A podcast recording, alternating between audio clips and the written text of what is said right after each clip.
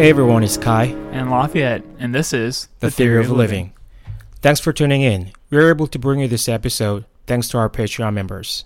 Patreon is a subscription based platform where people can provide support for content creators like us. Thanks to our Patreon members and supporters, we're able to provide free content on the podcast and weekly episodes. By being a Patreon member, you'll have access to our entire podcast library, full video and audio episodes, along with much more. If you like this episode and you feel it adds value to your life, Or you hate it. please subscribe on Patreon and or leave your review on Apple Podcast. And don't forget to mention it to your friends over your next beer. Truly, thank you again, and we hope you enjoyed today's episode. Hello. Hello there.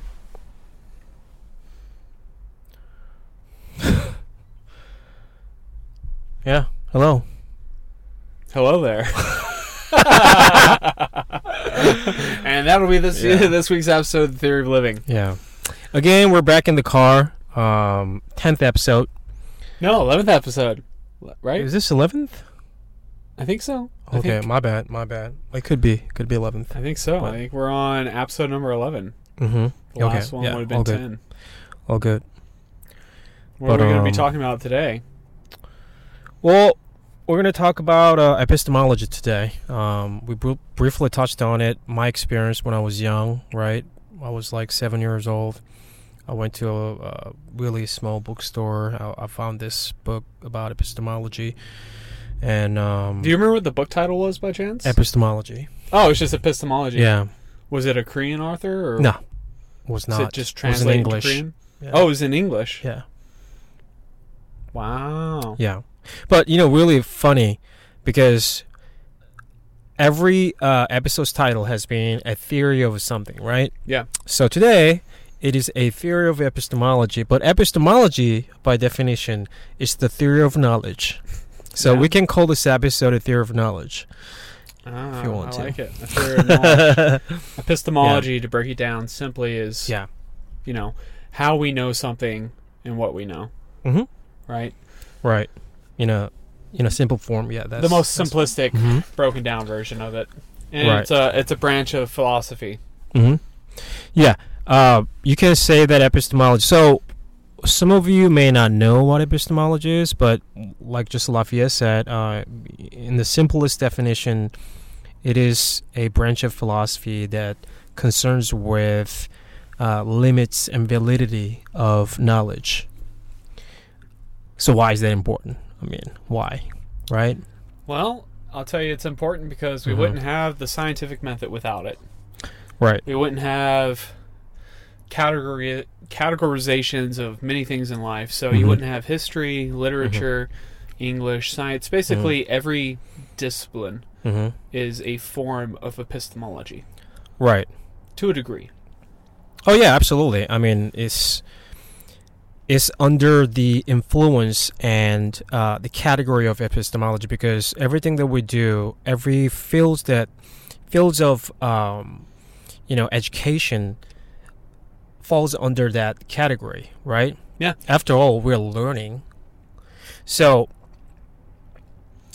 if if you translate that word in, in, in Korean, we call it. It, it, it is not the theory of knowledge. Mm. It is a theory of perception and understanding. There are two different things. Ah. So that's how we. But if you look at the uh, the word epistemology, uh, episteme is knowledge, but episte. I could be wrong on this, but It's Latin, right?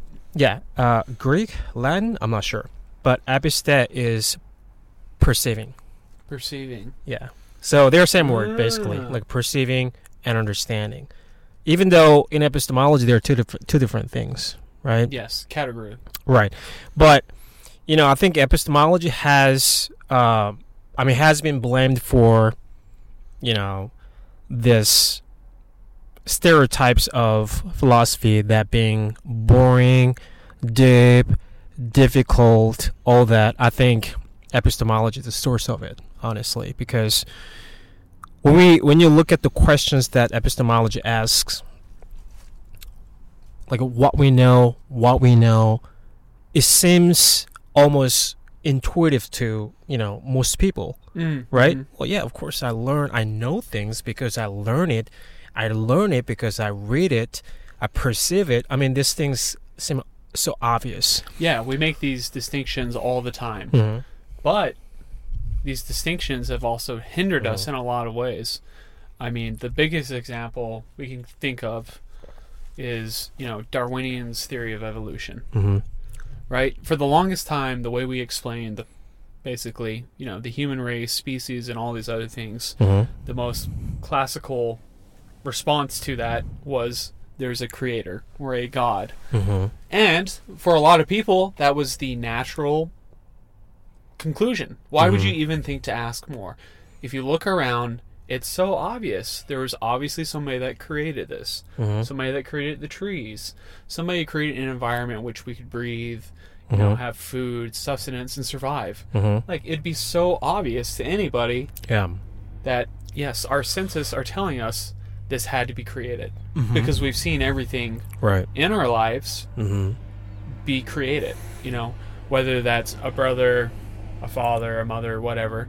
We see the cycle of creation, Mm-hmm. creator, createe, and we just would assume and apply that to everything in life. Mm-hmm. But here comes Darwin with this other theory that Mhm. kind of counters this. Oh, maybe things occurred in such a way that Mhm. they appear to have been created, like there was actual intent, but it's just a byproduct of Mhm. these natural processes Mm-hmm. and boom, you've changed the world. Mm-hmm. So, for somebody out there that might think, oh, epistemology is kind of, ah, you know, it's silly. There's a lot of things that we assume to be true Mm-hmm. or take as literal fact via our senses and our Mhm. perception Mm-hmm. that could be misserving us and are actually not the true nature of things or Right. the best explanation of Right. things. So there's there's alone your value in epistemology. Mm-hmm. Yeah.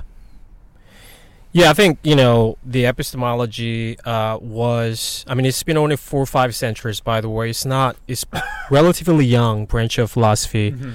Uh, even though Plato talks about you know uh, knowledge and things like that, prior to we're going to talk about John Locke soon, but prior to John Locke, yes, there had been some discussions on knowledge and you know um, uh, the epistemological ideas, but it wasn't until John Locke really started uh, the epistemology that we know today, and it was um, the reactionary um, force to against metaphysics because you know philosophers that framework of, of metaphysics within which it was almost impossible to break out of it because metaphysics itself is so could be contradictory.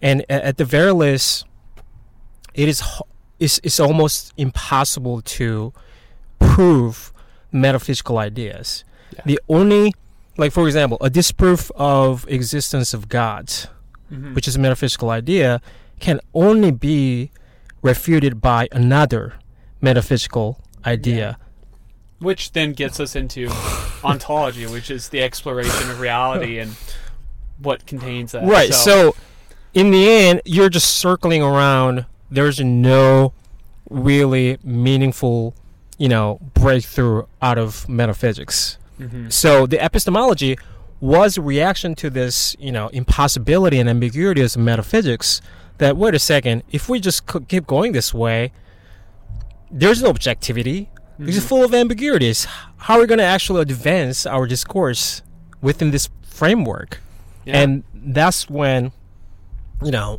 John Locke uh, really came up with this idea that, wait a second, you know, there's no such thing as innate ideas. You know, it's all it's all through experiences, right? Um, which he uses the term uh, tabula rasa, right? The blank state. Mhm. We we so we're basically we're born with born as a blank state, and everything's written on the blank state becomes our knowledge, yeah. right? And then you have uh, the great skeptics as well Mm-hmm. that kind of combat these things. Mhm. Uh, Hume being the prime example, Mm-hmm. who, you know, was vehemently against anything that we could not prove um, via scientific means Mm-hmm. or things that we couldn't necessarily relate scientifically Mm-hmm. or convey in any meaningful way. Um, so Locke being a rationalist, right, or an empiricist. Imperial, he yeah, an empiricist. Yeah, yes. sorry, sorry, not a rationalist. Um, was a, a huge turning point, like you're saying, Mm-hmm. philosophically speaking. Yeah. Of coming to the table Mm-hmm. and then saying, you know, we're byproducts of essentially environment, experience, and all these sensory things. Mm-hmm. And then Hume, who came after Locke, was also saying that, you know, you can know two things in Mm-hmm. or you can know things in two different ways. Things via relation or by definition, and then matters of fact. So Mhm. something you know we know via relation Mhm. would be our ideas related to a concept. Mm-hmm. So something like a triangle, this example is used all the time. Try to imagine a triangle with five points. You can't, Mhm. because by definition it would no longer be a triangle. Right. So that's a, a truth via relation to the idea of itself. Whereas something Right. like, hey, there's a tornado outside. You can't know that unless you Mhm. go outside and then use the simper- sensory experience Right. to verify, Mm-hmm. you know. That, in Kant's view, by the way, the, the example of triangle that you said would be uh, analytical Mhm. um, uh, pr- pr- uh, proposition, right? Because the, the concept of the predicate is contained in the predicate, uh, the concept of the subject. a priori, right? Yeah. So, well, yeah, I mean, priori, but the distinction between that, uh, th- that he makes between synthetic and anal- analytical Mm-hmm. analytical being again the predicate of the uh, the concept of the predi- predicate is contained in the concept of the subject. Yes. So when you say triangle and five Yes. points, right? I mean you can already tell without the object or the adjective of of of the uh, the subject itself, you already know there's no five points. You already know that there are three points, yes, right? So yes. right, which is So not- it's something that's knowable, independent of the experience. Yeah, right. But again, okay, okay, We're just talking we're, about we're talking about this from their perspective, you know, through through their words, the discussions at that time. But if you think about it, actually, we've talked about this earlier. That example, and also the the, the classic example of Bachelor. the all ba- bachelors are unmarried. Y- yes, that's by the way the example of uh, analytical preposition proposition, but it's not exactly priori, right? Because first you have to know the language. Yep. Right. Which is a sensory experience. Yeah, not I mean, born knowing language. right? It is is post experience. Mhm. Learning languages not prior to experience. So in that sense, this is not exactly you know a, a priori. Yes. in today's standards. I mean, this is sort of like, I don't want to say, um, you know, flaw, but idea still still holds true in my opinion. It's just that maybe his example was not exactly um, um, robust, Yeah. but his idea, um, I think, it still holds true in to a certain degree, not entirely, but I think today I don't think there's any other alternative that is, you know, um, that gives us a better framework than that of Kant hmm yet. Yeah. Right. Well, I mean, that's he's been Uh, we're just jumping around too much, but yeah. you know. Well, I mean, you can challenge the framework, and that's typically what these philosophers do mhm. to become the next big guy or the guy that kind of marks his point in history. He says, Mhm. "Oh, look at all these assumptions you're making of Mhm. the previous guy." You know, so yeah, it's something you Mhm. can definitely say in Kant's case is there's a systemic issue, right? Because Yeah. you're assuming that language is Yeah. a non-sensory experience, but we we do know that's true. Uh huh. So it's it'll be interesting. We'll have to look at some of the hmm criticism of Kant's. Oh yeah, you know, there are work. plenty. There- yeah, there are I mean, plenty. He's been dead for a while, yeah. a few hundred years almost. Mhm. So 1700s, right? So hmm or did he die in the early 1800s? Did he actually make it to the 19th century? I don't think so. No. Yeah. Okay. No. But even you know Locke's understanding of of uh, epistemology is you know in today's uh, knowledge wrong, right? Mhm. Because he completely um,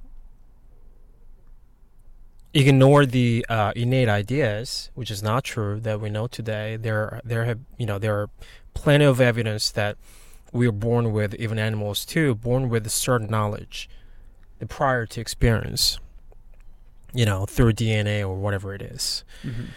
So, you know, we know for sure that Locke's idea is not completely true, but it is important because he had that, he led the central, the shift of central idea in epistemology, right?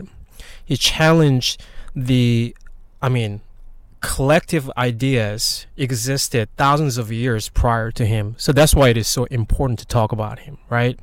But even in his theory, uh, on top of that, uh, him being wrong about innate ideas, also his attempt to uh, steer away from metaphysics, in my opinion, didn't really succeed either because, you know, okay, you you know things through experience, but the idea, as soon as you acquire as knowledge, it becomes a concept internally, completely independent of the physical world and your experience, then then it becomes automatically metaphysical in Yeah. nature. And that's, I mean, that's another problem with this idea Mhm. is that the experience can change when you have it again. When you run into this, Uh-huh. The sensory, you know, you can't reproduce something a Mhm. hundred times exactly the same. You know, Mhm. There's no two same things in reality. Right. There's things that are very similar, but by virtue of being different. But is that right all- though? Is that is that right? Is that statement true when you said that uh, there are no two things in reality? Uh, by definition of being able to categorically separate them. Yeah. Say if you have two rocks, right? Mhm. You know, they could be identically composed of the same atoms, Right. you know, layout and everything of that nature. Yeah. But the fact that you can even separate them, Yeah. you know, physically or intellectually, Yeah. they're no longer the same. So is that a byproduct Uh-huh. of the physical, the sensory experience, or is it again, is it Uh-huh. something of the mind? You Right. know, or are we separating it then in a metaphysical sense? Right. So like that that's a fun discussion, right? Because when you say that oh there's rock right there or tree right in front of us, right? There's one Mhm. tree that you and I agree Yeah, that yeah, there's one there's tree. a tree there. But let's say, you know, you stay the same, your uh, mental condition stays the same, but um I'm high as fuck, right? And, and I see a tree that is different from what you see. hmm then can we say that there are two trees and one tree in reality? Because reality again is something that only can be shaped in your mind. If you don't have any faculty in your mind, then there's no reality, right? Yeah. In that sense, For the Right. for the personal experience. okay, we're back again.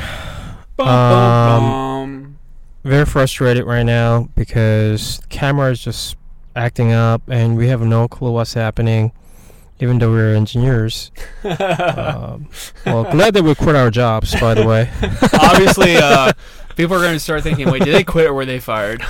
what What is it really?" hey i was not fired by the way I was just highly suggested to leave. It's different, okay?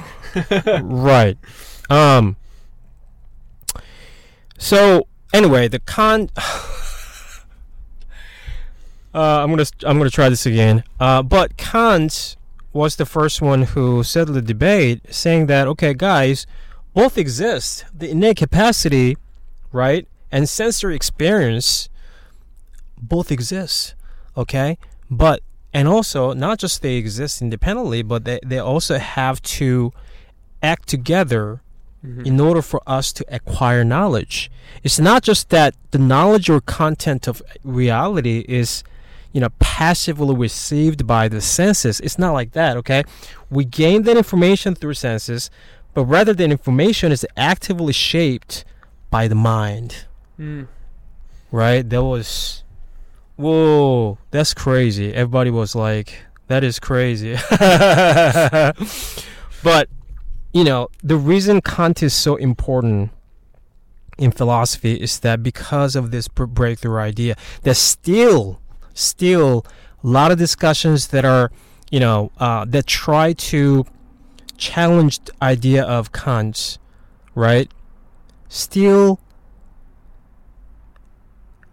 occurring in the framework of his his ideas. It's not far from it, right? I mean, he's Yeah. he's that much influential. I'm not saying that everything that he says is correct. His it's going to be challenged, you know, one day, um, meaningfully, but not yet. Not yet. A lot of discussions that we're having is still not far from you know his framework. Mhm. You know. Yeah. Yeah. I mean, the things seem to to shift drastically, Mm. but some things take centuries until we arrive at a better Oh yeah, dude. solution or Mhm. offer a better alternative to the hmm current known system. hmm And that's the power of philosophy and, you know, the natural sciences and all the other things that we arrive at a more Mhm. seemingly accurate conclusion about what reality is and what constitutes it. hmm And there's an invaluable hmm I, I lack the word, but there's there's a necessary stepping stone in all the things Mhm. leading up to that. Oh yeah, know? for sure. Absolutely. From Socrates all the way up to now, and this you know that excludes and includes Mm-hmm. a lot of philosophers, uh, people that weren't philosophers, Mhm. have a huge impact on history in the way we can then engage with reality and try to find a better solution. Mhm. And not necessarily that there's even a better solution. There's just alternate solutions for the time Yeah. period and cultural period you live in, which is more of a kind of a, even a postmodern thing Right. to say. You know, we're based in a time period historically, culturally, geographically, Right. which then impacts the ability for us to engage and understand the world we live in, hmm which is also a part of the evolutionary process. Things Yeah. are embedded upon us, hmm you know, physiologically and then also emotionally by the Yeah. place we live in. hmm Yeah, and then you know another uh, really big distinction that we need to make of uh, Kant's view from his you know predecessors that okay he's he's he acknowledges uh, innate capacity, and you know you may think automatically that oh that's like metaphysical, Mm-hmm. but it's not because okay he he, he acknowledged the uh, you know inner capacity, you know, and then it, it is enables enables us to understand some truth, but um, you know, of course, within uh, the faculty of our sensibility, which is like time and space, right? Mhm. There's a limit to it, right? And that's why it is different from you know previous rationalist metaphys- you know uh, metaphysicists saying that you know pure reason has the power to understand and grasp the Mhm. mysteries of universe. That's what you know metaphysicists used to argue, and Kant saying that okay, I I agree with you guys on you know innate capacity, but I mean there's a limit to it Yeah. we we don't have any cap- capacity to understand the universal truths Mm-hmm. you know and it's bound by time and space so that's why it is so different from you know uh, the previous metaphysics and in my opinion that's why his view finally you know escaped the essence of metaphysics that Locke couldn't do Mm-hmm. right Yeah. Well, I mean, there was the debate between the continental continental rationalist, right, Mhm. and then the uh, empiricist. So th- there was that back and forth between them for a long time. Mm-hmm. And like you said, here comes Immanuel Kant just knocking it out of the park with, "What are we doing here? Right. Come on, guys! hmm Like pull it together."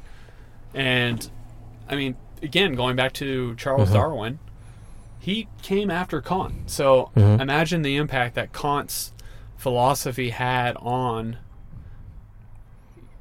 great thinkers in the way Mhm. we view the world so that it was even possible for somebody to come up with an alternative solution hmm to something in the natural sciences. Hmm yeah. I mean that's that's the power of these these ideas and the philosophy Mhm. is that it could impact every other area of, of study epistemologically speaking. Yeah you know, absolutely. it changes the way we interface with knowledge and how to understand hmm what do we know and how do we know it. Hmm That's how powerful that philosophy was. yeah And it wasn't even his. It didn't even seem to be necessarily his aim. hmm He probably had no idea the amount of impact it was going to have hmm on the entire world and the way we interface and try to arrive at knowledge, even in our present day situations. Yeah, know? I mean, I think, I think there are two, two, you know, two aspects of not just Kant, but you know, mostly these German philosophers, right? I mean, they, um, their contribution to, you know, the progression of philosophy is gigantic, right? But also, you know, their ideas are too concrete and, um, you know, takes up the big portion of our you know today's philosophy that I think still we have hard time to really break through it, right? I Mhm. think so. There are two aspects of it. Um, that's the way I see it. We owe a lot of things to them, but also their uh, work and the framework is just too, you know, in a way, too good. Uh, or too rigid that is like modern philosophers are having hard time to break through it you know Well, this is also, you know, kind of the one effective strategy mm-hmm. To get around specific types of philosophy is to not engage in the system they've created. right So a lot of the problem is that we, and we do this in more than just philosophical debates and arguments. We do this in our everyday life. We play their game, Mhm. and due to the structure of the game, we can never win or escape it yeah by solely playing into it. yeah You know, so there's probably it's a dangerous game yeah, yeah, and I mean, it's a necessary game though right? I mean it is. it's a lot more beneficial to play their i mean engage with their ideas. We talked about this earlier that whether or not you agree with their ideas the reason it's important to you know study um, your predecessors uh, ideas and views is that even if you don't agree with it you can still engage with their ideas and then you know interact with them yes, which is completely i mean which is way more beneficial than you know um, not engaging with the ideas. Otherwise your ideas going to be never challenged. Yeah, you know which is a big problem. Yeah. You have to be open to the criticism, which in this situation would be willing to accept other conclusive ideas. yeah. And then also another benefit is that if you by not studying your predecessors views you you are risking to repeat their mistakes Yeah, right that's a big one yeah, I mean, this this uh, applies to everything actually, science or history or, or anything that has you know um, has been around for forever, and for a long time. If you don't study, you know, previous ideas, then you, you know there's a possibility that you're, you're, going to make the the fuck- pitfalls. that they yeah, which is Mhm. completely unnecessary, right? Yes. So, you know, this is why we study philosophy. This is why we study history. Engage with you know old people's ideas, even though, you know, two two two thousand years ago, three thousand years ago, you know, like who cares what they thought? But it's important, right? It's Yeah. important because without the question of Plato's, for example, Socrates, you may not have Plato's, right? Mm-hmm. We we talked about this without without Locke, we may not have Kant, right? Yeah. Uh, is all this collective idea progressively, you know, um, created the idea that we, we have today. And that's why it's important to, you know, study, you know, previous ideas and views and, you know, challenge the ideas in a way. Yeah. Right? And it's funny, even what we're talking about right now, one of the, again, going back to Hume, he would be skeptic of even this statement. Mm-hmm. You know, this is a kind of inductive statement. So we would say that Mm-hmm. things in the past have always occurred in a specific way. We've always Mhm. learned from the past, grown, and then we've improved upon it. Mm-hmm. But that's not etched into the fabric of reality in Yeah. any meaningful way we can prove. Mm-hmm. Like, we don't necessarily have to rely on previous generations' knowledge to advance. Mm-hmm. But things have always led that way. So it's within good reason to assume they would continue. Mm-hmm. Hume would call this custom. Like, Right. custom is what leads to progress. You know, it's like these reoccurring themes. Mhm. Even though we can never actually prove causality or see it, Mm-hmm. we understand like things tend to happen in repetitive ways, Mhm. repeatable. But there's no reason that they always have to continue that way, Right. Of course not. right? I mean, Mhm. even gravity and things like that are only byproducts of you know, specific systems remain the way they are and the best explanations we have. But eventually Mhm. the sun will burn up. All Yeah. these things will occur. The way we Mhm. understand physics and all that will be, Yeah. you know, pro- potentially tossed to the wind. Right. So again, knowing that in the statement you made, I still think it's extremely valuable Mm-hmm. that we do engage with the past and these previous ideas, Mm-hmm. but also remain skeptic to, yeah, maybe maybe they're not incredibly valuable. Mm-hmm. You know, have open minded open mindedness to both sides. Maybe they will have a value, maybe they won't. But Yeah. you have to engage with it Mm-hmm. to actually decipher that or decide it. Yeah, hundred percent. Yeah, and you know, uh, I think we need to talk a little, little more about Kant because it's really important. But you know, he he he's basically saying that it's the human mind that creates the reality, and therefore our experience and knowledge are limited to the world of experience, uh, constructed by and in the mind. Right. Mhm. So it is really interesting if you look at, you know, l- think about this a little more further that he, you know, attributes the transcendental quality, but still at the same time draws a clear line of limitation that what we can do and what we can know, right? So that's why this is this his view was so fresh and um, revolutionary. That okay, I he he acknowledges that quality, right? But transcendental when he says like it's not the metaphysical, you know, um, idea. Mhm. The transcendental quality, as in like existing within us. Like that's the craziest part, right? But again, he he clearly admits that there's a limit to it Yeah. right? And in a way, you can say that that's why.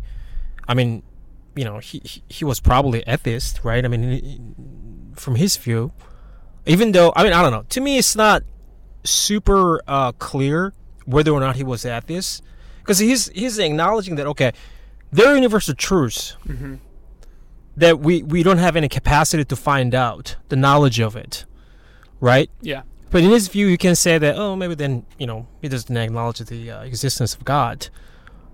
But he, he he acknowledges the existence of existence of universal truths, right? So, I don't know if he has ever, you know, spelled it out that, oh, I don't believe in God. I mean, I know he goes into the virtues and ethics. Mhm. He does a lot resembling like morality of man Mhm. in regards to God. Right. So I don't think he was necessarily atheistic, Mhm. but I, also don't think he claimed maybe necessarily Right. the Judean Christianity. Um, there was some stuff he did change his spelling of his name to the more Hebrew one, I believe. okay. so I, you know, it's interesting, right? Because a lot again, how Right. can a guy Yeah. have such a strong and new representation of reality Yeah. present it in such a like uh, it's not flawless but Mhm. fucking near near it at that time near Mhm. flawless and then also still maintain a belief in potentially yeah. a, a god I know. It's again it's hard because even using the word god we we smuggle in all these mm-hmm. cultural things and these time period things about Yeah. your idea of what a god is in 2022 and Yeah. what your idea is. So it's again, it's hard to even talk about it right. because you can read his work and you can decipher and take away certain things and different things without Right. getting into the historical context. Mm-hmm. You know, during Kant's time period, also Yeah. the way he lived, and all those things. It's Yeah. it's really hard to say. Yes, indefinitely, he believed in Yeah. Judean Christian God or yeah, it's, it's just it's it's it gets complex real Mhm. quick because again definitions, words, language are all in relation to a time period, Yeah. which is just kind of crazy to think about. Right. It's almost like we're speaking a different language in some ways. Yeah. It does. You have to explain so much to Mm-hmm. even actually arrive to a meaningful conclusion. Mm-hmm. and that's i mean that's the problem we run into i think in reality a lot right now is that when we talk to somebody we have Mhm. such a different idea of the same word or the concept we're using Mm-hmm. you know we're using cow but the image i summon in my head is so different than your image Yeah. or you know a more complex thing We're Yeah. very like God. Whew. It's crazy. From person to person, that definition is w- wildly different. Oh yeah, hundred percent. So, I mean, that's that's the value of experience, going out and kind of acquiring your own definition of these things Right. in a way where you can communicate it with somebody through words. But again, I think, like we talk about all the time, that the experience is so much different than the words we use to communicate the experience hmm that you absolutely should go get the experience to have a more robust understanding hmm of the symbols Yeah. And the words we use. Yeah, I mean, I, I think it's going to be very interesting, um, you know, moving forward because um, we have a lot more knowledge than you know what they um, had to work with, right? So, I mean, the, the advancement in science and physics, and especially neuroscience, I think we'll have, uh, at the very least, better understanding or explanation of uh, how we we acquire knowledge, and we'll have dramatic improvement in epistemology as well. I think. Yeah. I think we'll have a more robust Mm-hmm. definition. I this is the hard thing about knowledge. I feel like Mhm. you know that kind of common expression. The more things change, the less they do. Mm-hmm. Because even the knowledge we have accessible to us, Mm-hmm. it's impossible for us to parse it out, right? So that's Yeah. why we're going to have algorithms, AI, you know, computers solving a lot of these problems that are Mhm. going to arrive to different solutions and conclusions. I don't know if these things necessarily make the world better. It makes Mhm. it different for sure. Things will change and become Yeah. different. But again, better is such a relative term. I Sure. mean, I think the best we can say is different. Yeah. That's probably the most accurate definition I can say. Mhm. But we do have things wildly available to us that they didn't. It'd be amazing to see what Immanuel Kant would come up with today if he had the information at his yeah, fingertips that's like we do. right. I That'd be amazing. it- Yeah. honestly, any of these geniuses, Socrates, Mm. probably any great philosopher, like Yeah. man, what ideas would they have right now? Yeah. Yeah, I know. Like w- with what they had at the time, uh, they still could come up with these ideas that that we still study today. You know, Yeah, and that's crazy, right? yeah, Of those geniuses, probably you know we've talked about this many times. Not just you know these great thinkers, but also great um, you know scientists and you know writers. They probably you know count maybe for one percent, maybe like five percent of the entire population, and you know people like us just you know at least have a capacity to appreciate it. yeah. At the very least, we can appreciate it. You Yes. can recognize the genius. right.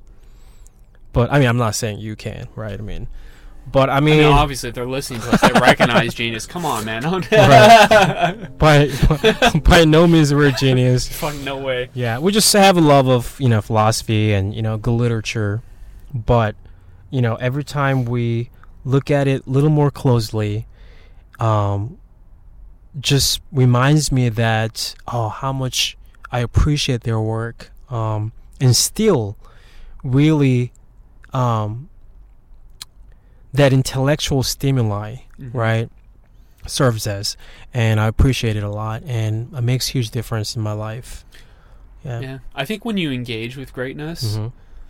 some of it rubs off on you. You know, Yeah. not that it makes makes us greater. I'm not Mhm. saying that, but I'm saying it reminds me that yes, greatness exists, Mhm. and it beckons me to become better than I was previously, Mhm. and it allows me to shape my worldview and have it challenged. And I find that so exciting. absolutely I think a lot of people think philosophy is this boring, Mhm. dull, antiquated subject matter that Mhm. really doesn't have any value today. And I just think that's so far from the truth. I think philosophy is one of the most humbling things Mhm. to go and learn because, again, these guys aren't saying, hey, this is the absolute solution. This is Mhm. the best view and the best interpretation of reality. Believe it or you're going to die Mhm. and go to hell. You know, it doesn't it doesn't put that Yeah. type of pressure on you, that unnecessary pressure. It just presents its ideas and its worldview, and it kind of like kicks the ball to you. Like, okay, well, what Mhm. are you going to do with that? yeah Are you going to challenge it? Are you going to accept it? Mhm. Are you going to disregard, not engage with it at all? Yeah. And it's very humbling because I think when you realize all these great, amazing philosophers typically disagreed with each other, Mm-hmm. yet they were still able to grow the study, which affected all the sciences, all the maths, and the world as we know it. Mm-hmm. Yeah. But they didn't have to kill each other to do it. I, and don't get me wrong, there are some philosophers that have some Mhm. cult type stuff tied to them, but Right. generally speaking, they were able to. It's intellectual battles, basically, yes, right? Yes. Yeah, and then I mean they, uh, whether or not they agree with each other, um, I mean it, there's a still their positive synergistic effects. You know, especially contemporaries, right? Yeah. Um, even you know Hume and Kant we talked about. You know they have um, similar view but different views, right? Oh yeah, very. Yeah. I mean, Hume's a Mhm. skeptic through and through, right? Mm-hmm. I- Um, I wouldn't say Kant was a skeptic. He was in some some regards, but mm-hmm. not not to the degree that Hume was. Yeah, But again, these guys are like necessary. hmm You know, these little intellectual battles and these butting Mhm. of heads yeah, to get out something new and more. yeah, And that's what you get when you engage with older material or material you may not find revel- er, sorry, Mhm. material you may not find relevant to your life. It can be totally relevant to the world hmm because you're the only person who has the thoughts and the ideas and the experience that you have. hmm And once you engage with this, you can have a different result. Essentially, you're mixing two different spices together. Your spice is super unique to yourself, uh huh, and you can have an amazing concoction at the end. yeah, But it requires you to engage with it. hmm And I think that alone is worth checking out because you never know. You never know what you could get. hmm You never know what you could get by reading a book, you know, digging a little deeper, asking more questions why, instead Mhm. of just accepting, like, oh, yeah, that's the way the world is. Right. I mean, yeah, in a way, that epistemology is exactly that movement, right? That, um, I mean, like I said earlier, it was uh, that attempt to, you know, break out of metaphysics, um, but at the same time, it is that same spirit that you just said. Ask questions why. I mean, the things that you take grant take for granted. You okay? Wh- why does it matter how you know what you know? Like, yeah, I mean, in everyday life, you don't doesn't matter. I guess. I guess you don't have to know. I mean, uh, it, you don't have to, right? Don't. But it is that same context. I mean, the same thing as you know, ask questions of, you know, ask, ask questions why of many things in your life, and in doing so, you have an opportunity to dig deeper and challenge your ideas, and you learn from that a lot. Yeah. You know. You get a more rich, Yeah. robust understanding of life Mm-hmm. and what it has to offer, and its complexities, Mm-hmm. its absurdities, its tragedies, its comedies. I mean, think about a rock, man. mm-hmm. A rock, as far as we're aware, cannot ask itself why. Why am I a rock? Why am Mhm. I in this setting? But so many people might as well be rocks because they don't ask these questions. Yeah. you're gonna be a rock? Like, don't get me wrong, I fucking love rocks. Like, I climb them all the time. Yeah. But man, what a passive way to live. yeah. You're missing out on so much of your life. And Mhm. again, you know, maybe that's just my ego talking because I live in that Mhm. way and I'm trying to convince you. But I honestly believe if you did engage this way, you might find out, oh shit, I want to engage the world more like this. Mm-hmm. I find more joy in my life, a more complex depth understanding of Mhm. emotions. I'm not just parroting what I think should be going on in my life. You Mhm. know, so many people get their ideas about what life is and how they're supposed to react Mm-hmm. via these representations of reality. You know, the media, songs, Yeah. all these things that you're so far from actually experiencing reality because we've just been living out what we've seen on the screen or what Mhm. we've read or what we've heard. Mm-hmm. We haven't really decided for ourselves how I should feel, how Yeah. I should react. And again, this comes with a challenge because some of those things are not going to line up with the society and culture you live in. And yeah, you could very well be rejected, Mm-hmm. hate it, Yeah. and you know, chastised or punished in that culture or society Yeah. by having your own views. But again, here's the thing the only people that really change the world are the people with their own views. And sometimes those people are dictators. Sometimes Mhm. they're horrible people. Yeah. Sometimes they're philosophers, though.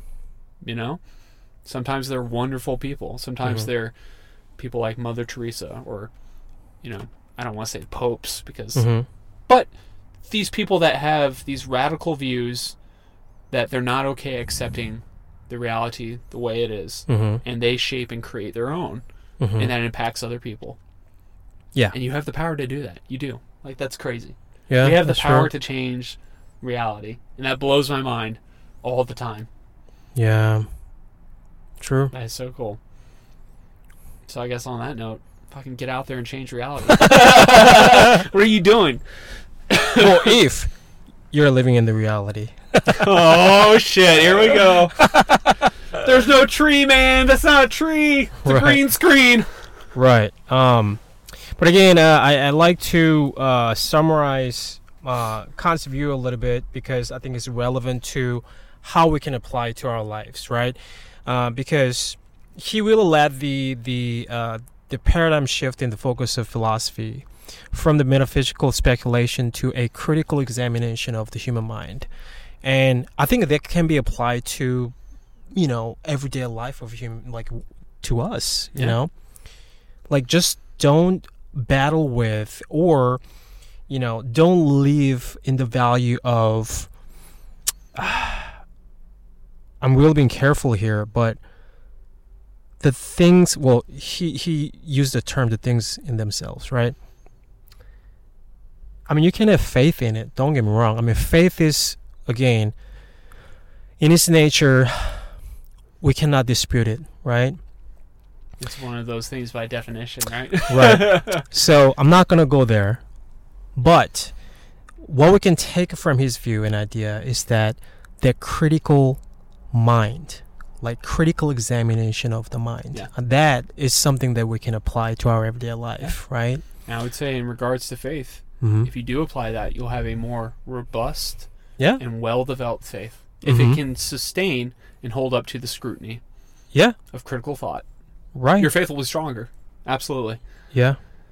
So um, I just wanted to point that out that this is not just you know irrelevant idea existed a few centuries ago. Yeah. I mean this is still relevant Today, right now. Yeah, today. So anyway, I think we can uh, wrap it up at this point. Um, obviously, we could not talk every every ideas and philosophers and uh, epistemology. We just touched on briefly um, the most important figures. Yeah. content and again, and- this is Mhm. from our experience, you know, the ones Mhm. we chose to yeah. engage with and then talk about. But Mhm.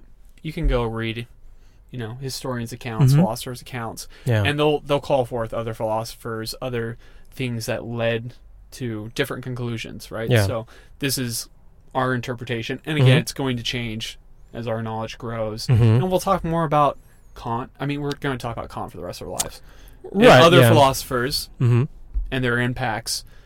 This is just a small section hmm of the impact in regard to epistemology hmm that we just cho- that we chose to Yeah. deal with and interface with. Yeah. It's not the entire picture. You Right. got to go out and look for yourself. Yeah. this is a very small sliver of the picture. hmm And our goal is to uh, not just presenting, you know, obviously existing ideas. I mean, Kant's view and you know all the philosophers are already out there. I mean, probably many of you have read it, but um, our goal is to um, through this discussion, we can um, uh, attempt to what values and what methods and what um, you know ways of ideas that we can apply in our lives Mhm. and you know um, intellectually engaging um, Yeah, daily i guess Yeah. right and plus it also for you, the lot, the reader, or sorry, not reader, listener, watcher, viewer, mm-hmm. Um, whoever you are, you can understand some of these things, these people, these concepts, these ideas Mm-hmm. have emboldened us to go live the life we're living right now. Mm-hmm. To do a podcast, to talk to you, to lean into who we want to be and who we feel we are. yeah So you could go read these guys, get inspired, or you know, maybe even we're gonna help Mhm. inspire you or get you on the path. yeah But I think one of the main objectives that we're trying to do with our podcast is not only discuss the ideas, but put them into practical Yeah. practice. You know, we're living these things. These are not just conceptual things. Right. They're things that actually can be applied to your life Right. and have real, real value. Right. And then when we say the discussion discussion, we don't mean like passively received ideas that are applied to our lives. When we say discussion, we critically um, you know, process those ideas and then becomes ours and that's why, you know, we're we're, we're confidently applying those ideas to our lives, right? Mhm. We've talked about this many times. It's not passive reception of ideas. It is active interpretation of ideas Mm-hmm. that we aim. I mean, probably for the rest of our lives, right? Yeah. So I want you to do the same thing. Mhm. Uh, you know, I this is so valuable, right? I mean, there's only one thing that can protect you from everything. That is being critical, right? Yes. And that, that protection of Mm-hmm. it's a protection that doesn't prevent you from being injured or being Right. hurt or experiencing all that life has to Mhm. offer. Mm-hmm. That protection is through an understanding of the diversity of life Mm-hmm. and what's going to throw at you. And maybe having an appreciation for the things that we often deem as negative or painful Mm-hmm. and be able to develop a different idea surrounding those things. Yeah. And I like like you mentioned, we challenge these ideas all the time in our daily life. We're constantly looking for ways to challenge any philosopher's idea. Mm-hmm. Not to say that they're wrong or that they're right, Yeah. but to be willing to engage with them earnestly and then try to develop a more robust philosophy, mm-hmm. one that's practical and applicable to living. Because as much as Kant did in his life, Mm-hmm. and he did a great great amount, he didn't leave, I think he was in like 10 miles of his home. Right. The guy didn't have any life experience that you have. Right. And he still came up with these amazing ideas. Right. So think of how much you can come up with, Mm-hmm. what type of doctrines or philosophy ideas that you can have that could be so potentially impactful Mm-hmm. on the entire world if you're just willing to try and engage with it. Yeah. Take some time to think. Yeah. Take some action. You could be the next Immanuel Kant. You really could. Right. Yeah. You really could. But you got to go out there and experience. You got to come up with a plan. You got to try to make things happen. Mm-hmm. You can't be passive. You have to be critical. Yeah. It's so necessary to be critical. Yeah. Very good point. So, thanks for listening. Um, please let us know uh, if there's anything that you'd like to um, like us to discuss uh, in terms of I mean anything actually. Yeah. We're Well, open. Yeah, like we're talking about things. So, All right, guys. Take care. bye. That's this week's episode of the Theory of Living podcast. Thanks for listening with us. We are Lafayette and Kai. Don't forget to join us next week for another episode. And if you'd like to help support us, we have a Patreon page where you can subscribe for exclusive content. Also, please share it with others who you think may find value in our discussion. Leave a rating, a review, and please subscribe to the podcast. Thank you again. See you next time.